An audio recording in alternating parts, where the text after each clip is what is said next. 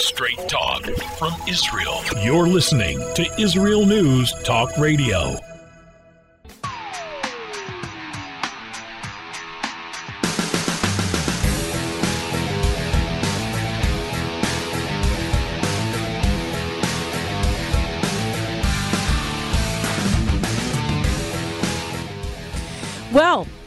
You're listening to the Tamar Yonah Show here at IsraelNewsTalkRadio.com. And for those of you who are avid live listeners to the station, you will see that we are back on schedule. If you're outside of the, if you're outside of the of Israel, if you've already changed your clock two, three weeks ago, Israel has now gone and moved our clocks forward as well. So we're all on the same time, and this show is airing at its usual time. If you are not living in Israel. And uh, today we're going to be talking about a lot of subjects. Ramadan, that is the uh, Muslim holiday. It has begun. What does it mean? We're going to discuss that. Also, depleted uranium.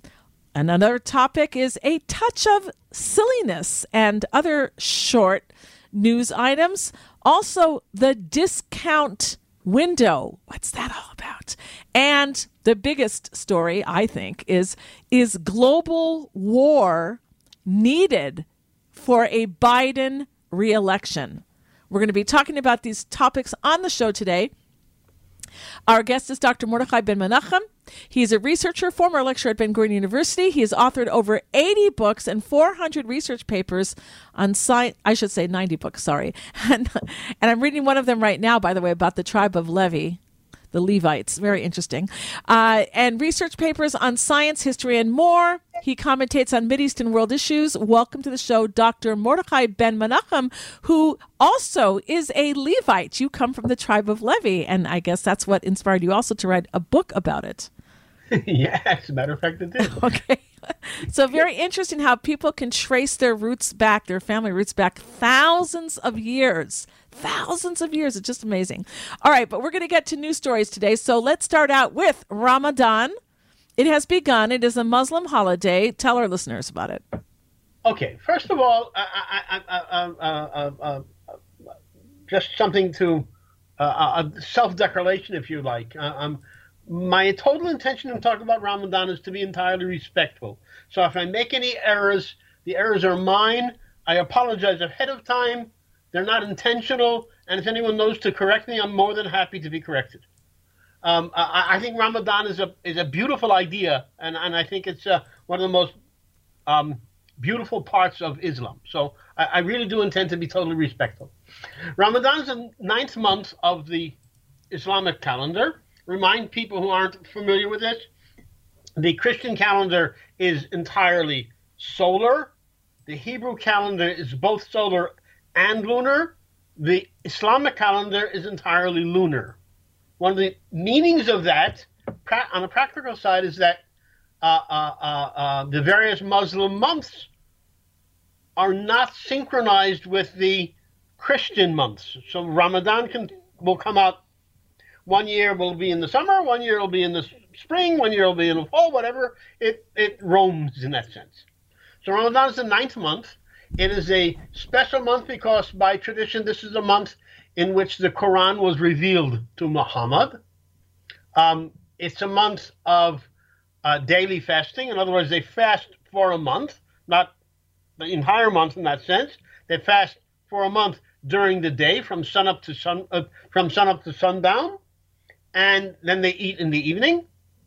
Um, uh, um, uh, uh, but during the day they do they do fast um, uh, the uh, period of time is devoted to, as I said, fasting, self reflection, devotion. This is a time when you're supposed to be reflecting on both self improvement and how you can improve your connection with God. Um, uh, it's broken by something which is called iftar, which is their, their evening meal, which is a meal which is essentially breakfast. It breaks the fast. Um, in, in, in most places, I won't speak of every place. I imagine that every venue has various dishes, but uh, in any case, it's traditional wherever you live, wherever the the Muslim lives, that they have special dishes that are that come from that particular geography. Um, I think this has great beauty. It's unfortunate in my personal opinion, that some people of an extremist view use it also for other things, but that's not the issue here. Okay, The I want to interrupt look you. at Ramadan as a as a month of holiness and devotion to God. I, I want to I want to interrupt you because I was just going to say that I said you forgot another custom that they have on Ramadan, and that is that the terrorists go out and murder Jews. So that's No, important not to say. exactly but it no, Uh, but um, it is. uh, it is accurate. That's what they do, No. and and Israel braces for it every year because they know we know that this is the season that the terrorists especially go out and try to murder Jews. Well, this first of all, it's not just Jews. It's they they they, they, th these particular elements that uh, that engage in violence throughout Islam, and Islam has them not only here but in other places as well. We've seen it in the Philippines. We've seen it in in in uh, in Malaysia. We've seen it in Thailand. Uh, not Thailand. Uh, yes, Thailand. Um, in Southeast Asia, um, uh, and other places. Uh, we see it even in, in India. So these extremists do exist. My, as I said, it's my personal opinion that this is most unfortunate because these people are taking something which is inherently holy and beautiful, and they're using it for things that are not really holy and beautiful. Using it for things that I don't think Muhammad would have liked it, but okay, that's my opinion. And I, I'll just add here, and I, I'm not doing this to insult people. I'm just giving historical fact that the Christian church did it as well on Christmas. They would go out and kill Jews, and Jews used to brace themselves and hide in their homes on Christmas because they knew that, at least this happened in, in Europe, Eastern Europe, etc., that it was a time that many non Jews would go and kill Jews. Okay, go ahead. And that aspect is still going on, by the way. In- Okay. In, in Europe, that still occurs. Certainly in Ukraine, it still occurs. Okay. Well, the time of Christmas is a time of danger for Jews that live among Christians. Um, probably not in the United States, I hope, but in, in, in many places. Uh, and the time of Ramadan is a place of some danger to Jews that live among. I did not uh, know that uh, they're still doing that. That's interesting you say that, and and people can go look it up. Okay, so let's get to the. Let's go to, to the depleted uranium. Okay, Depleted uranium has been in the news lately. Uh, uh, uh, uh, Britain has declared that it's been that it's going to send depleted uranium shells to Ukraine. Russia has protested this. Let me describe first of all what is depleted uranium. First of all, as people might be aware, uranium basically, I'm simplifying things a like a little bit. Uranium has two isotopes, one of 235, which is a radioactive isotope, one is 238, which is a stable isotope. U230, U235, uranium 235, exists in nature generally at about 0.7% of the existing uranium. In other words, it's a very small portion of the entire uh, uranium. And the process of what's called uh, refining uranium is to raise the concentration of uranium 235 higher. So if we talk about weapons grade uranium, that's where you have refined it to such a point where 90% of it is U-235 uh, uh, and only uh, a small percentage that's left is U-238. Well, when you do, that, when you remove the U-235 from the general population of uranium, first of all, you never remove it all. And what you have is depleted uranium. No, that's mostly uranium 238. There is still an element of radioactivity there. So, for instance, the uh, uh, uh, Americans in, in their wars in Kosovo, in Bosnia, in Iraq, used uh, depleted uranium shells, and there have been enormous quantities of people who have become very, very ill from that. Uh, it, it poisons the ground. It poisons the um, uh, the surrounding areas. It's horribly, horribly polluting. Um, tens of thousands of babies have been born deformed because of it in these places. Um, Russia is, the, is, is protesting the use of it. Russia has forsworn using depleted uranium shells. As far as we are aware, they have not used it anywhere. um, America and Britain insisted they have a right to continue to use it, and I don't want to go too far in terms of um, uh, uh, uh expressing my opinion. I think that any kind of um, uh, uh, weapon system that has long-lasting effects is deleterious and should be against the law and should be should be considered immoral. My own personal opinion. Um, that's the controversy that's that existing right now in terms of the Ukraine war about the usage of Ukraine, uh, depleted uranium shells. Why are they used? As uranium is extremely heavy and dense, a shell of, of depleted uranium, even if it's a relatively small size, can penetrate armor very effectively. So it's a very effective weapon. Hmm. But, but unfortunately, as I said, it has long term effects which are horrible. I, I want to ask you a question. It's off topic, but we're going to a break now, so this is the time for me to ask you. I heard recently, and I'd like to confirm it with you, if uh, they say that people who drive these new electric battery run cars are getting more radiation in them than if they were to stand by a microwave oven for I don't know how many years they said. But that it's it's very unhealthy to drive these cars because the amount of uh, poison, radiation, etc. that they're getting in. So maybe you can answer that when we get back because the music's unless you have a yes or no answer because the music's on. I have not seen any evidence of that. Okay, so maybe you can do some homework because I'd be curious to know. And I'm sure that all the people who drive these electric cars would be curious to know as well. We're going to be right back, everybody. Don't go anywhere.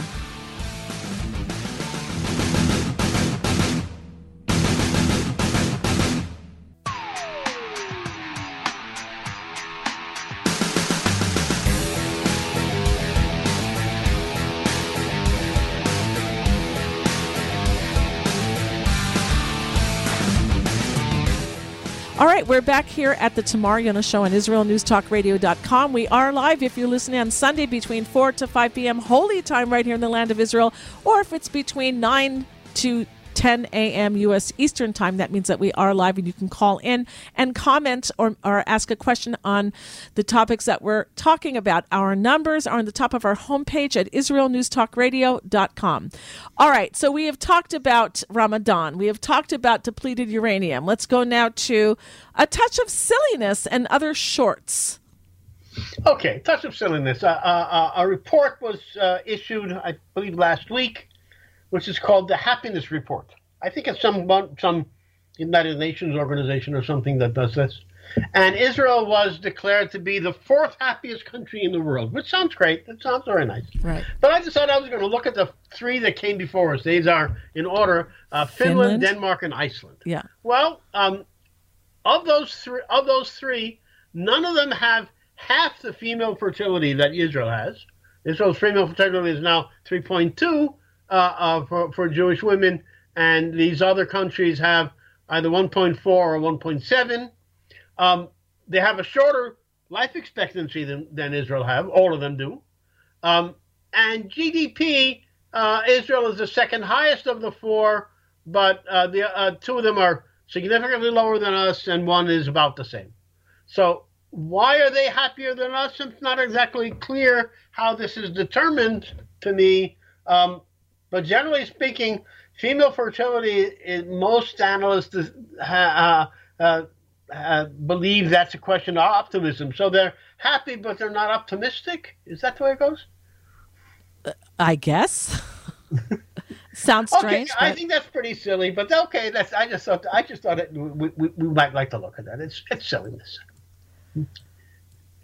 In any case, I, I, I, would say the country that has the most parking spaces and least traffic are the happiest places because it really ruins your life, you know, when you're in just sitting in traffic all the time and there's never a place to park. That's my the bane of, bane of my existence. Go ahead. well, Israel's um, uh, um, uh, both Israel fertility and Israel life expectancy, and by the way, the IMF just last week declared Israel's per capita GDP to be 56,000, which is higher than almost every country throughout Europe and the Western world. Almost every country. One of the highest in the world. So Okay. um, um, I don't know. It looks to me like we should be happy. Then um, I don't understand why No, we a should be country like Finland yes. would be so happy. But okay, that's what they decided. Okay. Anyway, let's go to something a little bit more reasonable Yes. or a little more serious. Anyway, I don't know if it's reasonable. The the, the head of the United Nations, uh, what's his name, Guillermo or something like that. I don't know how to pronounce it properly. Me either. Go ahead. um, a, a, a couple of quotes and comments on his quotes. Okay, so he just said last week, I quote: "Humans are responsible for virtually all global heating over the past 200 years." Unquote. No, not true. The world exited the Little Ice Age in 1850, which is the primary reason for global warming over the past 200 years. So, it's, and that is certainly not nothing to do with humans whatever. Quote, the rate of temperature rise in the last half century is the highest in 2,000 years. No, there have been frequent peaks. The largest was in the 13th century and not in this past century.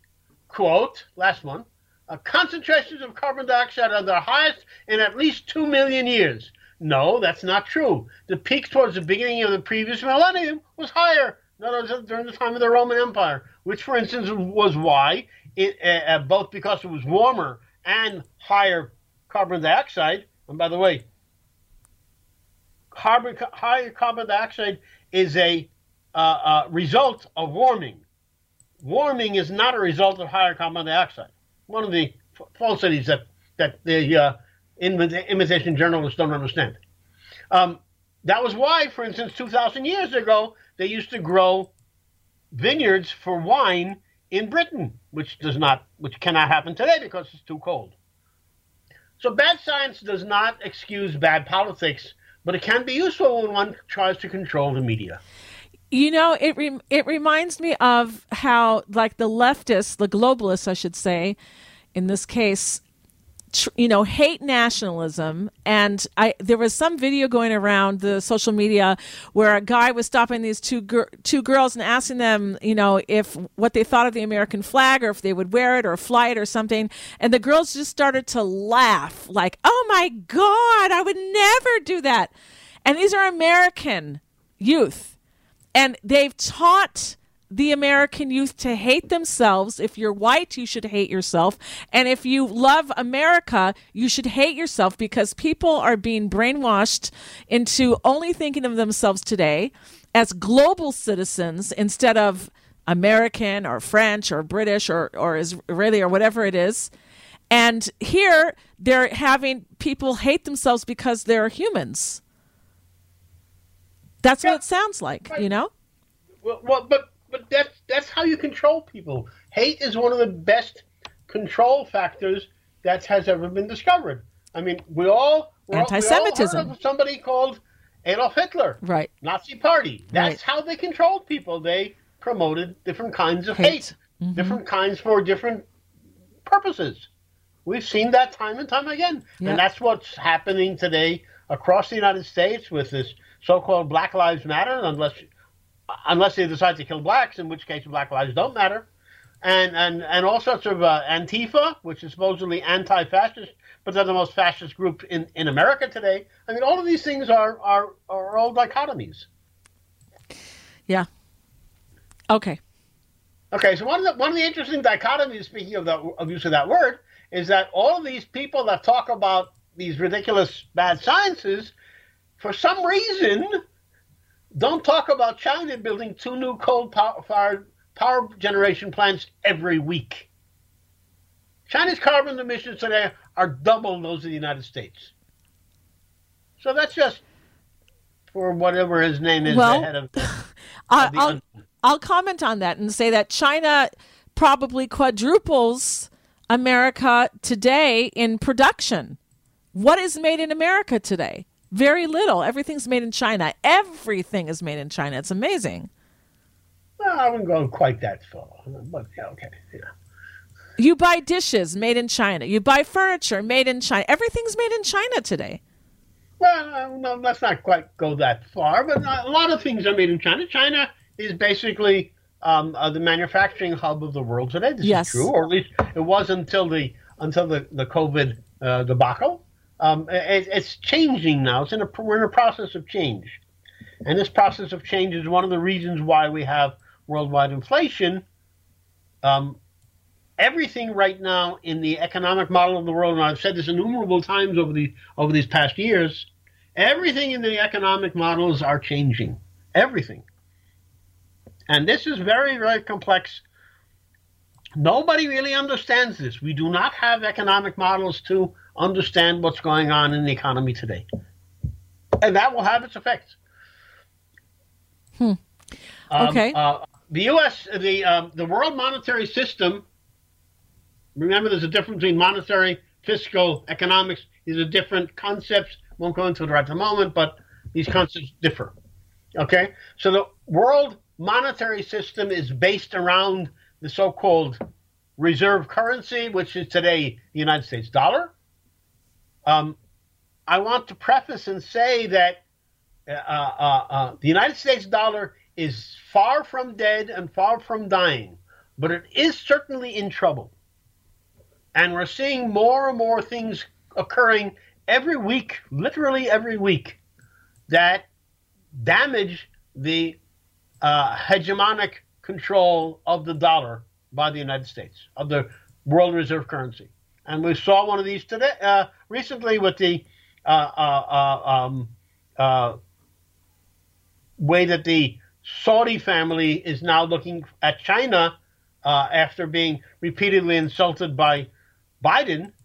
Um, it's not a wise thing to do to insult religious Arabs. It's just not smart, and certainly not diplomatic. So they're going to they're going to China. More and more countries today. There's now been a consensus, published consensus between Russia, China, Iran, and many other countries throughout Latin America and Africa that their major reserve currency for trade will be the yuan and not the US dollar. It doesn't mean they won't use the US dollar, but their preference will be to move towards the yuan in every instance possible. That is bad for the dollar.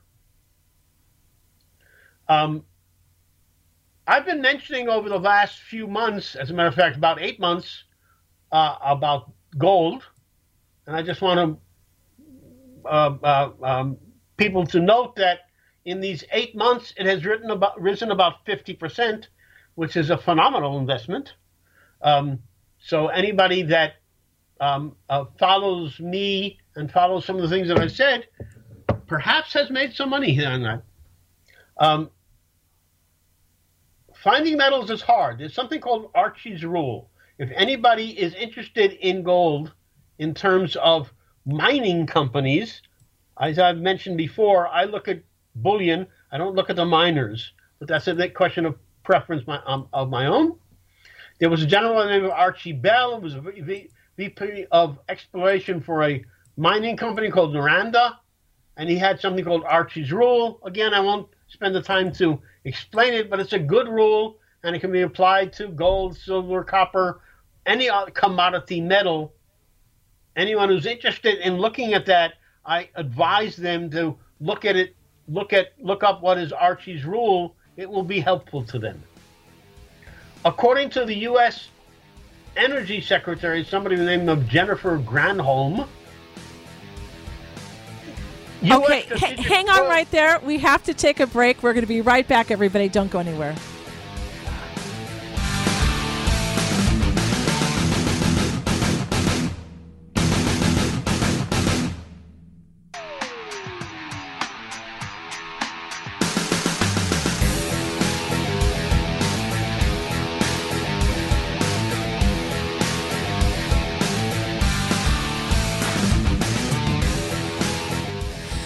We are back here at the Tamar Yonah Show on IsraelNewsTalkRadio.com, and we are talking with Dr. Mordechai Ben Menachem, and we are going to be speaking now about the discount window. What, pray tell, is that? Okay, look, banks are supposed to be boring. I mean, that, that that's sort of a, a, a almost an axiom of, of, of Western of Western life. So, uh, uh, uh, the traditionally, historically, the Federal Reserve has something that they call the discount window. Sometimes they open it, sometimes they don't. Generally, when banks are having liquidity difficulties, they open the discount window, and a bank or banks can go there to borrow money from the Federal Reserve. And the banks, of course, get a better rate than you and I would get, but okay, that's that's life. So that's what the discount window physically is. Why it's called a window, I don't know, but that's the name of it. And uh, uh, um, uh, what's happening in banking today over these past few weeks, um, and people are aware of what's going on. There was a business with uh, uh, Silvergate, and then uh, Silicon Va- Silicon Valley Bank, and then um, Signature Bank and First Republic, for American banks that collapsed. And then there was Credit Suisse, the, the second largest Swiss bank that collapsed, and now Deutsche Bank is apparently on the verge of yeah, I heard uh, uh, significant difficulties. We don't know if it's going to actually collapse or not, um, et cetera, et cetera. Basically, there's an issue of interest rates mismatch where the interest rate that a person can get at a bank is less than what a person can get in other places. Therefore, people are withdrawing money from banks, which I applaud, of course, as everyone knows and this is causing banks across the globe to feel generally nauseous. So, financial warfare is uh, uh, uh, one of the major tools of American diplomacy over the past several years. Financial warfare is becoming increasingly complex. Um, it's used as a versatile strategic instrument of statecraft for all sorts of various things. For instance, the, the, the, the, the sanctions of the United States against Iran, the sanctions that the United States is attempting and failing to promote against Russia over this past year, um, etc., etc. It's a again, it's financial warfare rather than what's called kinetic warfare. We have to understand what this what these two statements means. When on one hand I talked about the the discount window, on the other hand I talk about financial warfare. Why am I connecting them?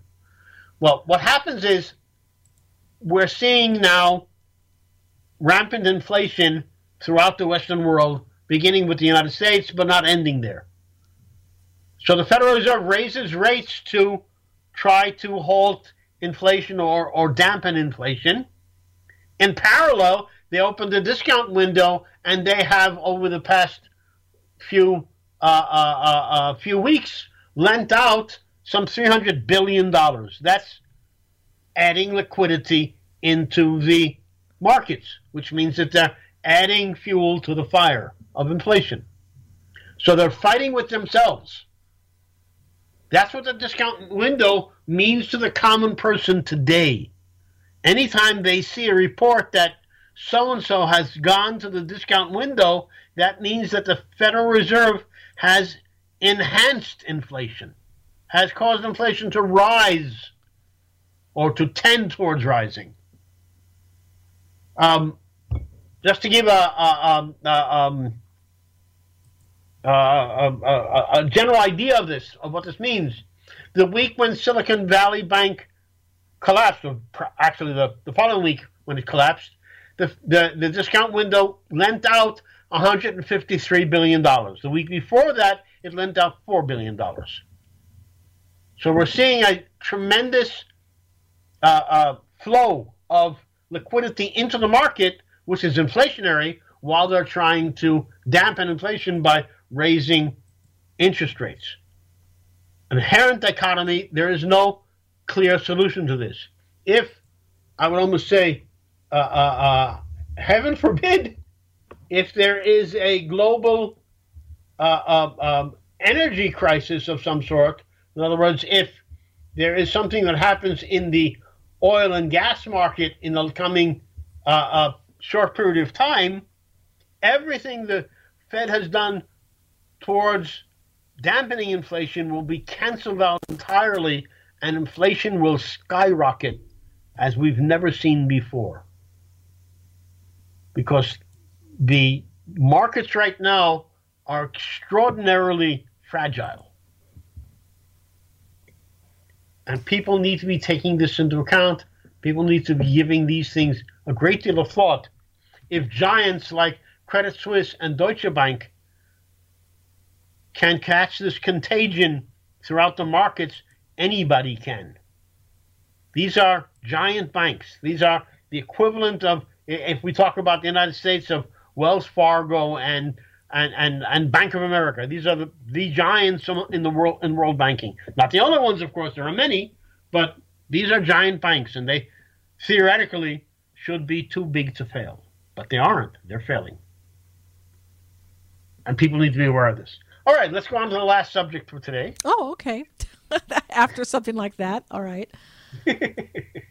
but you see, um, but, but you see, I I am of the lean because I don't know, but I'm I'm leaning towards thinking that this is is, is exactly what's going to happen because I believe that th- that the global elites want to get rid of national currencies. They want to have a one world currency. They want to make it digital so they can c- control everybody and know exactly what they're buying, when they're buying it, et cetera, et cetera, and and they can shut you down easily.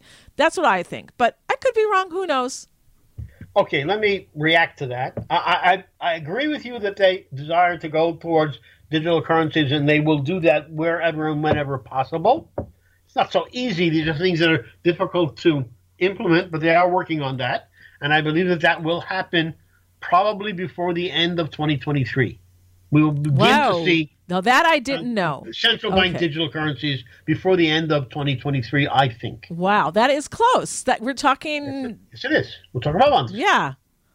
Okay. I think we'll begin to see them. Not the process won't be completed, of course, but that will be the start of the process. Hmm. However, I totally disagree with you on the uh, idea of one world currency. I don't think they even desire that. I don't think anybody wants that. Um, it's not a good idea, neither economically nor politically, nor even for the in sense of, of control and power. You have a lot more power when you have when you have uh, um, um, uh, a distribution of currencies, and you can you can play one against the other. Perhaps I'm not an economist. I don't know, but uh, okay, I'll accept what you're saying. I don't know. Go ahead. Okay. Just my opinion. I mean, I um, just see that, you know, when people are talking and showing how China today is using their social credit system and they're and they're talking now about making these 15 minute cities. I mean, it's I mean, we've we've seen this before in history where people weren't allowed to travel like in Russia all these Jewish stories of how you needed a permit to travel from one part of Russia to another part of Russia on the trains and and etc etc and if you were a Jew it was very hard to get these permits there's a joke about that, by the way, but I, I, won't share. I won't share it now on, on the air. But it's a very funny joke, and uh, and and so you know you can control people. Don't let them leave. You're in a you're in a uh, out. What do they call it? An outdoor prison I, I forget what forget what slang they're using today, but I, I totally see this going in that direction. Again, I could be wrong. I don't have a crystal ball. I'm not a prophet. I don't know, but that's what I see. That's what I see. Uh, you know where we're going, but again, I could be wrong. Go ahead. Okay. Um, as I said, I, I, don't think this is the direction. I think that they're looking at a different direction. Are they looking for digital to, to use digital central bank digital currencies to control people? Absolutely correct. I totally believe, believe that. I t- I'm totally together with you on that. Uh, uh, but I think these things are much more complex and much more difficult than a lot of people think. I think the advent of things like um, uh, uh, blockchain, uh, digital currency, digital currencies like uh, Bitcoin, I think gold bullion, silver bullion, etc. All of these things are interfering with that, and they will continue to interfere. There are a lot of places and a lot of people that will not cooperate with that as people would want. But it might be that they'll control, let's say, 80% of the population, and 20% of the population will be able to do other things. And then it's a question of how smart you are. Are you able to plan yourself well enough to be able to compete with this with this process. Totally this possible. Process exists. I don't no disagree. Question. I don't. I again, I don't know enough about it, but it sounds that sounds very possible. Of course, nothing's going to be so easy to do. People are going to resist. Uh, the question is, can you override the people who are re- uh, resisting? Can you put them in jail? Can you set Well, them we'll up? See. whatever? We'll see. I mean, it's like, it'll Yeah. take a long time. We saw what happened in Canada with truckers. That's frightening. Uh, uh, Canada used to be a democracy. It certainly is not today. Well, look at January 6th. People are being locked up there, and all they did was protest, which is an American right to be able to protest. Oh, it's much worse than that. People have been locked up now for two years awaiting trial. Right. And that's the United States of clearly against the Constitution. And I will quote a former guest of mine, may she rest in peace, Shifra Hoffman, God bless her soul, who used to say that the con- people would say, "Well, we have a constitution," and she would always say, "The constitution is only as strong as the people who are willing to go out and defend it." And I just love that because it is absolutely true. All right, go ahead. Okay, let's go on to global war. Now, number, no, I'm, look, I'm, I'm speaking in terms of global war. I'm, I'm phrasing it, not world war. World War One, World War Two were horrible events. Um, I believe we're in a process now of global war. We are in global war today. However, it is not always uh, kinetic warfare, which is why I preface this with the uh, with the this, with discussion of of financial warfare. But we are already, I believe, in a process of global war, and I think global war is being intentionally promulgated by the Ameri- present American administration. My Okay. opinion. No one needs to agree with me. Okay. Let me tell you what I what has brought me to that thinking. Historically, about eight U.S. presidents have been reelected during wars, um, and there are various ones. I mean, the, the obviously the one that people mostly remember is, is Franklin Roosevelt, but there were many that happened before him. Um, uh, uh, who are Biden's large donors? Military-industrial complex, high tech, and pharmaceuticals. All of these company types are interested in global war. All of these companies make phenomenal returns on their investments in a war footing. We've seen that with the military industrial complex. Um, uh, uh, the amount of money that they've made from the Ukraine war already exceeds, we talked about this last week, I believe. Number is something like $250 billion in one year quarter of a trillion dollars, and that's not counting the high tech and the pharmaceuticals. And when I say high tech, I'm talking mostly about the companies that are like um, uh, uh, Amazon, Microsoft, uh, Google, uh, Facebook, etc. There's these companies that their own technology may or may not be all that high tech, but they are lev- lev- um, leveraging high tech for their business. I mean, basically, Amazon is a logistics company, and it's a very smart one, but it uses high tech very, very intelligently. All of these need war to flourish.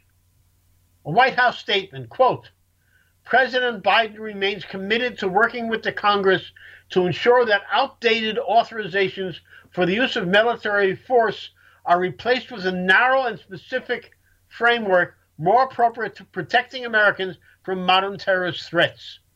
Towards that end, the administration will ensure that Congress has a clear and thorough understanding of the effect of any such action and of the threats facing U.S. forces, personnel, and interests around the world. Close quote. Now, uh, America has a rule, uh, a law, uh, uh, author, I'm not pronouncing the name 100% correctly, the authorization of military force, um, which they they uh, uh, abbreviate to some um, um, uh, something called U- AUMF. Biden has already stated, or the Biden administration has already stated, that they want this law repealed because that's limit that limits his actions as commander in chief. That was the purpose of law. That was why it was written in the first place. Um, the whole idea behind the law, if you look at the American Constitution, again, I'm not a constitutional scholar, I'm not a legal scholar, but if you look at the Constitution, on the one hand, the president is declared the commander in chief of all armed forces mm-hmm. in the United States. However, Congress has the budgets. Congress has the control of the monies, and that was part of the uh, uh, checks um, and balances. Founders' concept of of, uh, of, of balance, right? Of checks, checks and balances. And, balances. and, and brilliant. It was very well done. And so this law was passed, I think, in the 90s, if I'm not mistaken, to control some of the perceived excesses of some presidents. I don't remember exactly what year it was uh, it was uh, passed, and it doesn't really matter right now. remember, basically, since the end of the Cold War and so-called uh, uh, uh peace benefits that Clinton des- described, the United States has been at constant war. The United States has not had one year, one entire year of non-war since the end of the Cold War, which is an amazing statement as far as I'm concerned. So, uh, um, what does this quote that I that I that I just read off from Biden really mean? He wants. Uh, uh, he's calling the, the this AUMF outdated and he says he wants to use something. It's an outdated authorization, and he wants something narrow and specific framework. I don't know what that really means. I don't think anybody does. And he's this, the, describing that he wants Congress to have, quote, a clear and thorough understanding of the effect of any such action and of the threats. Well, um, I don't think Biden has been um, enormously successful at explaining in, in clear and thorough understanding of anything that he's done to the Congress or to anybody else since he's been in office for the last two years, two and a quarter years. I think that his policies concerning the southern border of the United States, his policies concerning immigration, his policies concerning um, uh, import of uh, poisons, of drugs, his policies concerning uh, foreign policy, we thought we've talked previously a little bit earlier about uh, his policies in the Middle East. Uh, he's basically America has been almost totally thrown out of the Middle East. Uh, we've seen over the past few days a series of attacks by Iranian uh, uh, revolutionary guards against American bases, and America has done basically nothing. I mean, they had a little bit of a uh, a, a, a, fireworks display of uh, with, from their airplanes. So, and, you know the Iranians uh, throw in a a drone which costs twenty thousand dollars, and America uh, counteracts that with a uh, uh, an airplane that costs forty thousand dollars an hour to operate, and each missile costs a half a million dollars.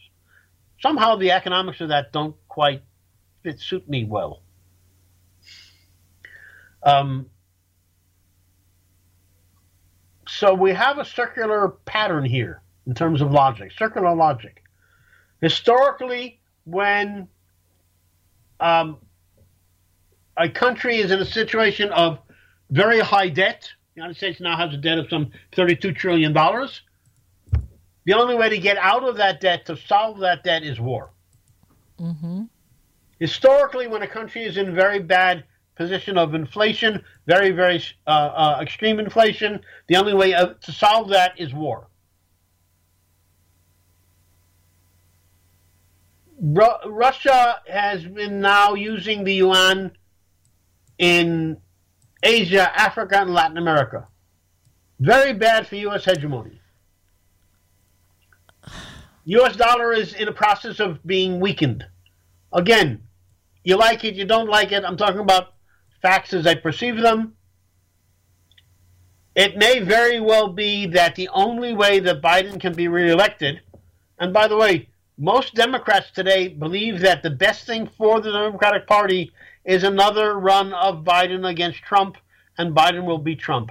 In that sense, I happen to agree with them. I don't think Trump can win regardless of who the who the who the Democrats run. I, I want to ask you something. You're talking about America having the interest of being in war because a lot of people make a lot of money from it, etc. And I'm I just heard a report this week that the U.S. military is not able to recruit because the majority of the people that they find are unfit to be in the military. And let's just look at this next generation and say there's not very many patriots and there's not that many people who are interested in making a career for themselves going to the army for a career because a lot of them are just like sucking off the teat of the government and not working so why should they even there's no motivation so i, I don't i just uh, would like you to address those questions or those facts factually, factually you're, you're absolutely correct first of all um, uh, uh, the, the you know, officially there is a shortfall of some 30 some odd thousand um, uh, uh, people in terms of their recruitment goals. That's a large number. Let's give some numbers here that illustrate what, you, what we're talking about. At the time of the first Gulf War, the United States Army consisted of 850,000 men, um, service, service people, men and women. The United States Army today is 450,000, and it costs twice what it cost when they had 850,000. Those are very bad numbers. The United States Army is now about 450,000, as I said. The Russian Army is now about 1.5 million. Remember, the Russia, Russia in militarily, at least on the ground, not in terms of sea, we can discuss sea and air separately. These are three separate um, um, ideas. Russia is definitely considered by the U.S. military to be a peer service, a peer uh, uh, um, uh, um, uh, um, group in terms of their their uh, abilities. Russian military budget is one tenth that of the United States. So for one tenth, they have an army which is three times the size and as powerful, at least, as the American army for one tenth the cost. Those are really bad numbers for the for the future of the United States. And, and then add to that that I I also heard that the United States only has enough weaponry and ammunition t- to sustain a war for up to two weeks or so. After that, they would run out, or or at least be low. Um, Did you hear that? The Russians are manufacturing ammunition at a rate which suits their war in Ukraine, which means that they're manufacturing more than 60,000 rounds of artillery. The, the war in Ukraine is primarily an artillery battle. They're manufacturing more than 60,000 rounds per day.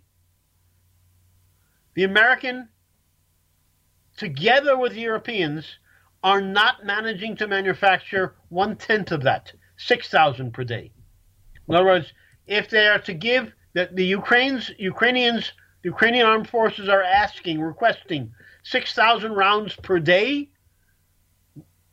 Both Milley, the, uh, the, the, the, the, the, the chief of the General Staff of America, and what's his name, the head of NATO, have told the Ukrainians that they can't, that that's simply not available. They don't exist. That quantity doesn't exist. America, depending on who you believe, has anywhere between one and two weeks of ammunition in their um, um, in their uh, supply uh, system right now. Um, and America is talking about going war, going to war. If you listen to Lindsey Graham, who I think is a fool personally, uh, he wants to go to war in Mexico. He wants to go to war with American troops in Ukraine. He wants to go to war uh, in China uh, over Taiwan. Why in um, Mexico? Sorry? Why Mexico? Drugs. Well, isn't that more of a criminal police uh, matter and not a military, national military? Well, first of all, for over 140 years, America's primary military um, uh, force was against the Mexican border. So historically, that's not the case. In terms of quantities, um, I think it's well beyond anything that any police force can handle. I think it's well beyond the the, pl- the point where a, a, police action of any kind can handle what's going on through the Mexican border. The drug issue, uh, well, I should premise preface this. Uh, uh, the drug issue, I, in, my, in my belief, is not a question of supply. It's a question of demand. As long as America, uh, the average American citizen views the, uh, the the use of drugs as being something that's recreational and something that that that is done because people are um, uh, uh, uh, obsessed with their with their pleasure or whatever you want to call it, then there's no solution, military, police, or otherwise. But that's my personal opinion. And, and I, I, will add to that that I would agree with I would agree with that, that that that they would need probably an army and not just police. But I would also say that. I would imagine, I could be wrong, uh, that the United States government somehow, somehow is making money off of this. You know, you got, like, you have dirty cops and you've got dirty government officials.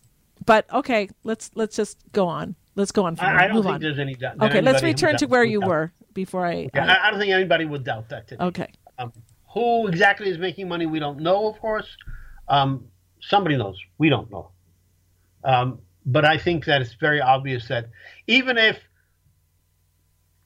I don't know, just to say something exaggerated, even if the Biden family itself is not making money out of this, and I'm not accusing them, I'm saying, using an example, um, uh, uh, clearly their donors are. Clearly. The drug industry today, if I can use that word, is the largest in economic industry in the United States. That is horrible to say. The largest industry is poison to kill people. So this is a major problem.